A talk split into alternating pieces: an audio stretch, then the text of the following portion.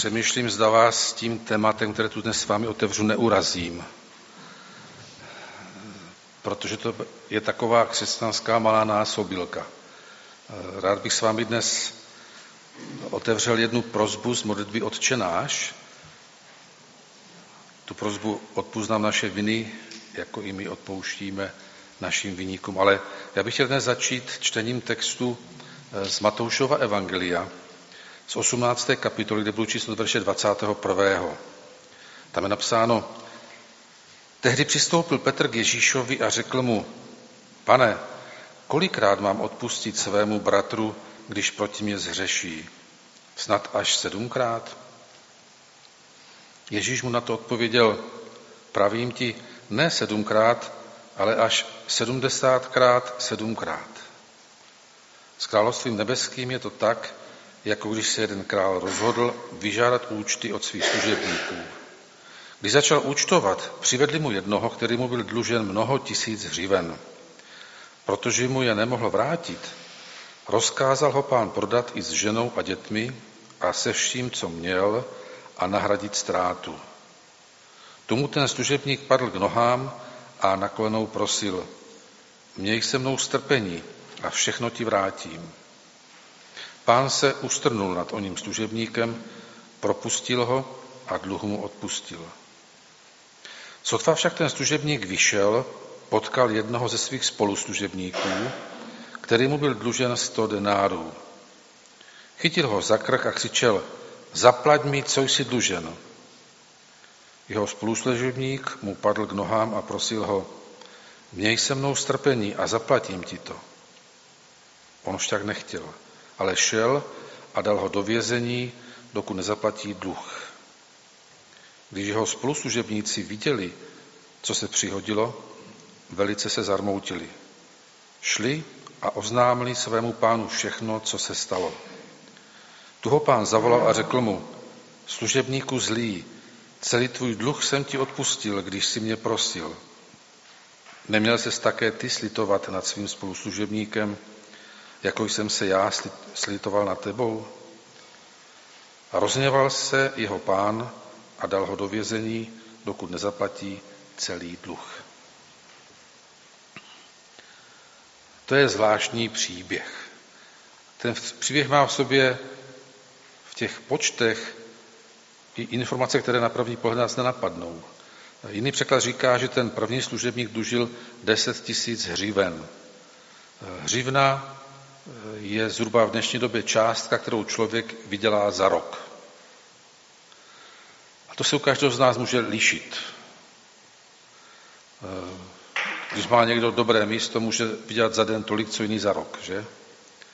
Ale pravda je ta, že pokud to takhle bylo, tak tenhle ten spoluslužebník, když dlužil 10 tisíc hřiven a říká tomu svému pánu, že ať chvilku počká, že mu to splatí, tak je to vlastně nesmysl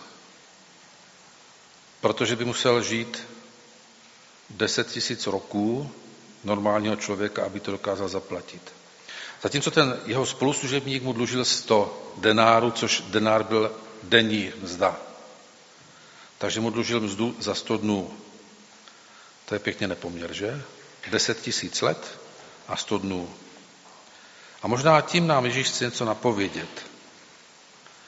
Jsem rád, že tady zasněly ty dvě písně tak kterou jsme zpívali, i ta píseň o tom Mesiáši, o tom, že Ježíš je ten Bůh s námi, možná ještě lépe Bůh v nás. Protože pokud chceme mít to jednodušší s tím odpouštěním, tak je potřeba mít toho Boha v sobě. Pojďme si znovu přečíst ten text u Matouše v 6. kapitole 12. verš, kde je ta prozba z té modlitby odčenáš. Věřím, že tu modlitbu znáte všichni, nebo jste aspoň slyšeli. A odpust nám naše viny, jako i my jsme odpustili těm, kdo se provinili proti nám. Mnohokrát jsem slyšel, že aby nám Bůh mohl odpustit, tak musíme odpustit my. Dokonce jsem slyšel, že Pán Bůh nám odpouští jenom tolik, kolik my odpouštíme. Přátelé, kdyby to byla pravda, tak bychom špatně dopadli. Myslím si, že to je přesně naopak, že Bůh nám odpouští nadstandardně a všechno, s čím k němu přijdeme. A pak si přeje, aby těch deset tisíc odpuštěných hřiven nás vedlo k tomu, abychom by byli ochotni odpustit těm našim blížním nebo tomu našemu blížnímu těch sto denárů. Ale pokud eh, tady mluvíme o odpuštění, je dobré vědět, že je to také něco k tomu, abychom se mohli zbavit toho, čemu říkáme pocit viny. Máte někdy pocit viny? Je to příjemný pocit? Kde jsi tady vzal ten pocit? Pojďme teď do knihy Genesis a tam budu číst ten známý příběh o tom, jak lidé padli do hříchu. Budu číst v knize Genesis ve třetí kapitole nejprve od prvého po osmý verš. Známý příběh. Nejchytralejší ze vší polní zvěře, kterou hospodin Bůh učinil, byl had. Řekl ženě, jakže Bůh vám zakázal jíst ze všech stromů v zahradě? Žena hadovi odvětila. Plody ze stromů v zahradě jíst smíme. Jen o plodech ze stromu, který je uprostřed zahrady, Bůh řekl, nejeste z něho, ani se ho nedotkněte, abyste nezemřeli. Had ženu ujišťoval, nikoli, nepropadnete smrti. Bůh však ví, že v den, kdy z něho pojíte, otevřou se vám oči a budete jako Bůh snát dobré i zlé. Žena viděla, že je to strom s plody dobrými k jídlu, lákavý pro oči, strom slibující vševědoucnost. Vzala tedy z jeho plodů a jedla. Dala také svému muži, který byl s ní, a on též jedl. Oběma se otevřeli oči. Poznali, že jsou nazí. Spletli tedy fíkové listy a přepásali se jimi. Tu uslyšeli hlas hospodina, Boha, procházejícího se po zahradě za denního vánku. I ukryli se člověk a jeho žena před hospodinem, Bohem, uprostřed stromoví v zahradě. Bible nám naznačuje, že když byl člověk stvořen, takže pán Bůh je varoval před nebezpečím, které hrozilo. Hrozilo ze stromu, který stál uprostřed rajské zahrady. Vy mi že tam byly dva stromy. Že tam byl jeden strom, strom života, ze kterého když jedli, tak měli zaručeno, že budou žít dál, a vedle toho strom poznání dobrého a zlého. Problém je v tom, že je těžké vysvětlit někomu, kdo neví, co to je zlo, že je to zlo nebezpečné. Vzpomínám si, že jsme jednou jako studenti byli na návštěvě v jedné elektrárně a tam jsem si při exkluzi všiml, že na jednom místě bylo okolo velkého stýkače byl plot. A na tom plotu bylo napsáno, že se nemá nikdo přiblížovat, že tam hrozí nebezpečí smrti. A tak jsem se ptal, proč je tam ten plot kolem toho. A ten pán, co nás provázel, tak říkal, že eh, je tam tak vysoké napětí, že může přeskočit jiskra a pokud by byl člověk blízko toho zařízení, tak to vlastně může on způsobit to, že ta jiskra vlastně projde přes něho a že by ho mohla spálit. Takže v té bezpečné vzdálenosti byl plot, aby chránil ty zaměstnance i návštěvy před nebezpečím. Možná si říkám, proč ten pán Bůh nepostavil takový plot tam v tom ráji, že? Nebylo by to lepší? Eva by se mohla drát přes ten plot, by byl vysoký, ještě ostnatý, tak by se k tomu nikdy nedostala a nikdy by nemohla zřešit. Ale pán Bůh nechtěl, abychom mu sloužili pouze proto, že nemáme jinou možnost. Přesto lidi varoval a nechal na nich, jak se k tomu varování postaví. Už jsem vám tu si vyprávěl ten příběh s mým bratrem Pavlem, který když měl asi dva roky, tak jenom teď viděl, jak ten Pavlík má v ruce maminčiny jehlice a jak zkouší zásuvku. Jo? A teď mu říká, Pavlíku, prosím tě, nedělej to, kopne tě to. Jo? No a pak s pocitem tatínek, že teda jako řekl, co, co říct měl, že udělal všechno potřebné, tak odešel a sedl a psal kázání. Po chvíli se ozvala rána A ten dětský hlásek. Nemá to nožičky, ale kope to. Jo? On ten Pavlik jako chtěl zjistit, jak to může kopat, když to nemá nožičky, tak díky Bohu přežil to. Kdyby Adam s Evou důvěřovali Bohu, nemuseli projít tou zkušeností poznání dobra a zla a na naší zemi nemusel zavládnout hřích a pocit viny. Pojďme číst znovu v té třetí kapitole, tentokrát verše 8 až 15. 8 jsme už jednou četli, zopakujeme si a pak budeme pokračovat dál. Takže Genesis 3, 8 až 15. Tu uslyšeli hlas hospodina Boha, procházejícího se po zahradě za denního vánku. I ukryli se člověk a jeho žena před hospodinem Bohem uprostřed stromoví v zahradě. Hospodin Bůh zavolal na člověka, kde jsi? On odpověděl, uslyšel jsem v zahradě tvůj hlas a bál jsem se. A protože jsem nahý, ukryl jsem se. Bůh mu řekl, kdo ti pověděl, že jsi nahý? Nejedl jsi z toho stromu, z něhož jsem ti zakázal jíst? Člověk odpověděl, žena, kterou si mi dal, aby, byla, aby stála při mně, ta mi dala z toho stromu a já jsem jedl. Proto řekl hospodin Bůh ženě, co jsi to učinila? Žena odpověděla, had mě podvedl a já jsem jedla. I řekl hospodin Bůh hadovi, protože jsi to učinil, buď proklet, vyvržen ode všech zvířat a ode vší polní zvěře. Polezeš po bříše, po všechny dny svého života, žrát budeš prach. Mezi tebe a ženu položím nepřátelství, i mezi símě tvé a símě její. Ono ti rozdrtí hlavu a ty jemu rozdrtíš patu. Tehdy se v ráji naši prarodiče poprvé setkávají s hříchem a s následným pocitem viny. Pocit viny je tedy reakci našeho svědomí, našeho nitra na hřích. Je to tedy něco, co je potřebné a co bychom měli brát jako dar od Boha, že nám pomáhá pochopit, že něco je zlé. A tenhle ten příběh nás učí, co to je hřích, že to je nedůvěra vůči stvořiteli. Ten Adama s Evou varoval, ale oni důvěřovali více hadovi než Bohu. Verze, kterou jí prostřednictvím toho hadího média podal Satan, se jí jevila přetažlivější a lákavější. Vzpomínám si, jak už před lety proběhla zpráva v médiích, že eh, jedna česká dívka s kamarády, kteří byli zase z jiných států, tak v Jižní Americe se vydala na cestu do hor. Přestože byla varována jak naším velvyslanství, že tam je nebezpečno, tak místními úřady, že tam jako je nebezpečno, tak tam s těmi kamarády se do těch hor vydali. A pak se ztratila.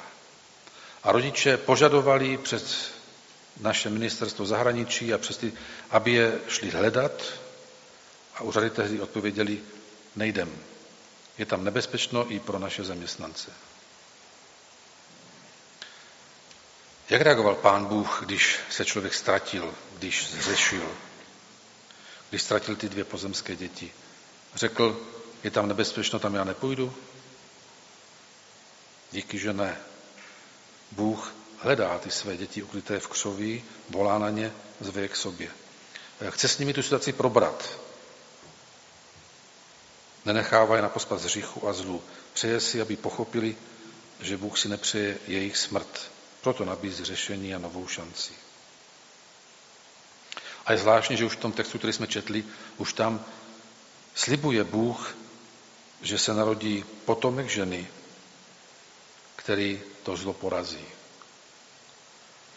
Už tam vlastně je první zmínka o tom, že přijde někdo, koho potom později Bible nazývá Mesiášem, který přijde, aby z nás sněl pocit viny za hříchy, které jsme my spáchali. A proto i v té vzorové modlitbě jsme vyzýváni k odpuštění. Pojďme si ten text znovu přečíst Matouš 6.12. A odpust nám naše viny, jako i my jsme odpustili těm, kdo se provinili proti nám. Jak už jsem říkal, není to o tom, že teprve až já odpustím, tak mohu k Bohu přijít, že to doby nepřijme. Věřím, že to všichni znáte z praxe, že když máte někdy problém s odpuštěním, tak naopak vy se modlíte, pane Bože, pomoz mi, dej mi tu sílu, abych to dokázal, protože sám to nedokážu. Proto je potřeba, aby tady byl ten Immanuel, ten Bůh v nás, který v nás způsobí, který nám dá tu odvahu, abychom, abychom odpustili. My jsme to už říkali tady v naší třídě sobotní školy. Pokud člověk neodpustí, ubližuje nejvíc sám sobě. Protože často ten, kdo nám ublížil, už o tom ani neví a my se tím stále ještě trápíme. Ale ono to někdy může trvat i dlouhou dobu, než, než to odpuštění proběhne nejenom rozumově, ale i emotivně. Mluvil jsem s ženou, která byla doma zneužívána tatínkem. A když potom došla k tomu, že uvěřila ve, svých, ve své dospělosti, tak se rozhodla, že tatínkovi odpustí. A říkala, trvalo mi to 20 let, než to odpuštění se stoupilo z hlavy i do mého srdce. Přesto byla ráda, že jí pán Bůh dal odvahu a také, že jí pomohl k tomu, aby to odpuštění mohla prožít. Takže pán Bůh je tím prvním, kdo nám odpouští, dává nám novou šanci, abychom s ním mohli budovat lepší vztah. On klidně mohl říct tam v ráji, no tak Adame s Evou, vy se mnou být nechcete dobře, tak jako já vás tady jako pošlu mimo ráj, tam si žijte, jak chcete, a já si stvořím nového Adama s Evou. Ale on to nedělá. A pro nás to je záruka toho, že Pán Bůh má stejně rád i nás, že mu i na nás záleží.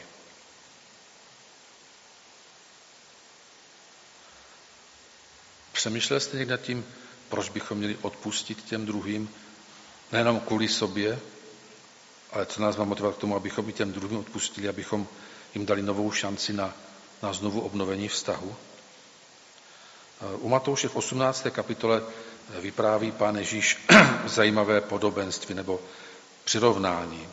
Od toho 12. verše tam říká, co myslíte? Máli někdo sto ovcí a jedna z, much, jedna z nich mu zabloudí, nenechá těch 99 na horách a nejde hledat tu, která zabloudila? A podařili se mu ji nalézt. Amen, pravím vám. Bude se s ní radovat víc, než z těch 99, které nezabloudili. Právě tak je vůle našeho nebeského Otce, aby nezahynul ani jediný z těchto maličkých. Když tvůj bratr zřeší, jdi a pokárej ho mezi čtyřma očima. Dáli si říct, získal si svého bratra. Možná, když někdy cítíme křivdu od druhých, tak bychom měli přemýšlet nad tím, eh,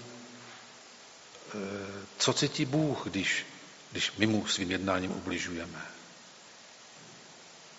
Když se stavíme do odboje vůči němu.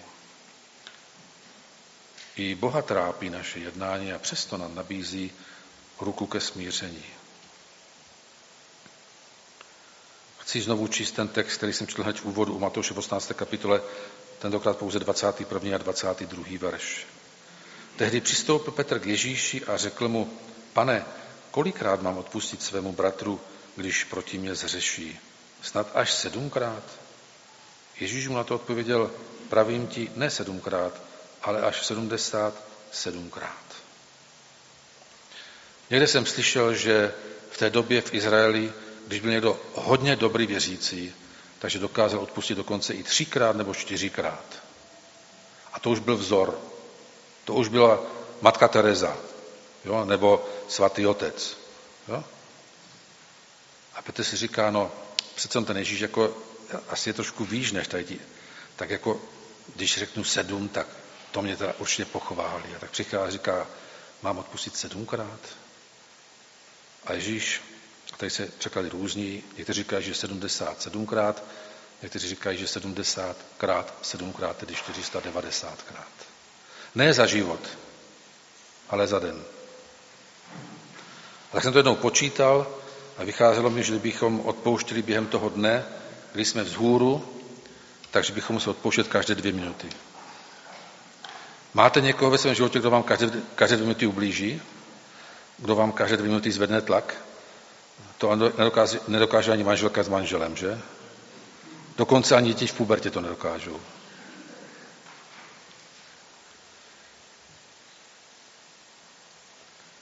Přesto je to někdy těžké. Eh, přátelé, já něco na sebe prozradím. Já doma občas peru. Jo? Když manželka je v práci, tak někdy mi svěří to, že můžu teda zapnout tu pračku a pak, když se to jako dopere, jo, tak potom to mohu pověsit.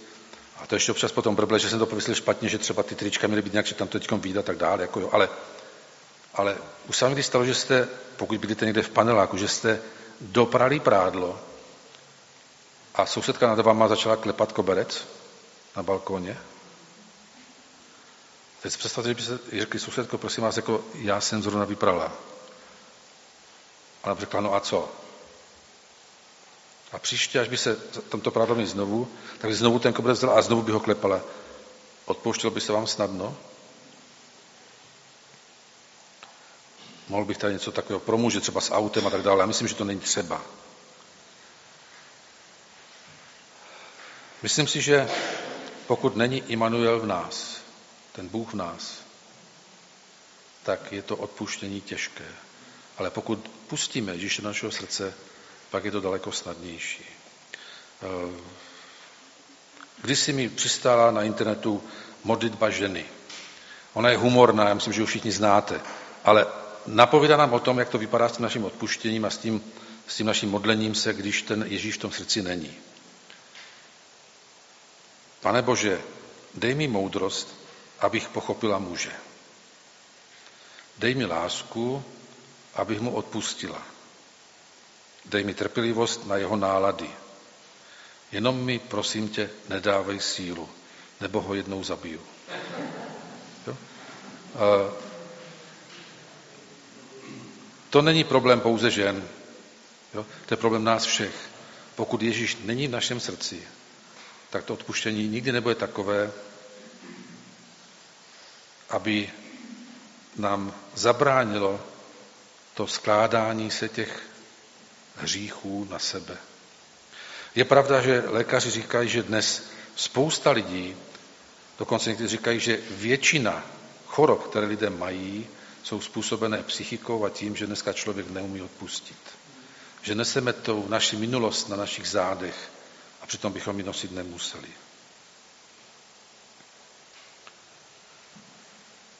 Jako křesťané jsme v nebezpečí, že při čtení Bible zůstaneme pouze u té litery zákona. Hrozí nám, že budeme Ježíšovo, Ježíšovo slovo pitkat, pitvat pod drobnohledem a unikne nám jeho osobní příklad, kterým tak ohromil své posluchače, včetně učedníků. Teď v naší církvi začíná hodně bobtnat otázka toho, zda Duch Svatý je osoba, osobnost, zda Ježíš je skutečně Bůh. A když jsem dostal tu otázku nedávno od, od tři lidi, tak jsem vždycky říkal, přátelé, nezlobte se, já tomu nerozumím. Já té trojici nerozumím. Já nevím, jak to je, ale já tomu věřím. Já vím, že v mém životě působí Bůh Otec, Bůh Syn i Duch Svatý. A pak se jich ptám, prosím vás, máte chytrý telefon? Rozumíte tomu, jak to funguje? Nerozumíte? No tak ho vyhoďte. Že to samé děláte s Duchem Svatým i s Ježíšem. Pane Ježíš byl příkladem. A mně se líbí to, co je u Lukáše v 11. kapitole v prvním verši, předtím, než potom zazní ta modlitba páně. Tam je napsáno, jednou šel Ježíš na nějakém skrytém místě, jednou se Ježíš na nějakém skrytém místě modlil. Když přestal, řekl mu jeden z jeho učedníků, pane, nauč nás modlit se, jako tomu učil své učedníky i Jan. Nevím, zda máte ve svém životě nějaké lidské vzory. Já jsem jich měl spoustu, ale žel většina z nich mě zklamala.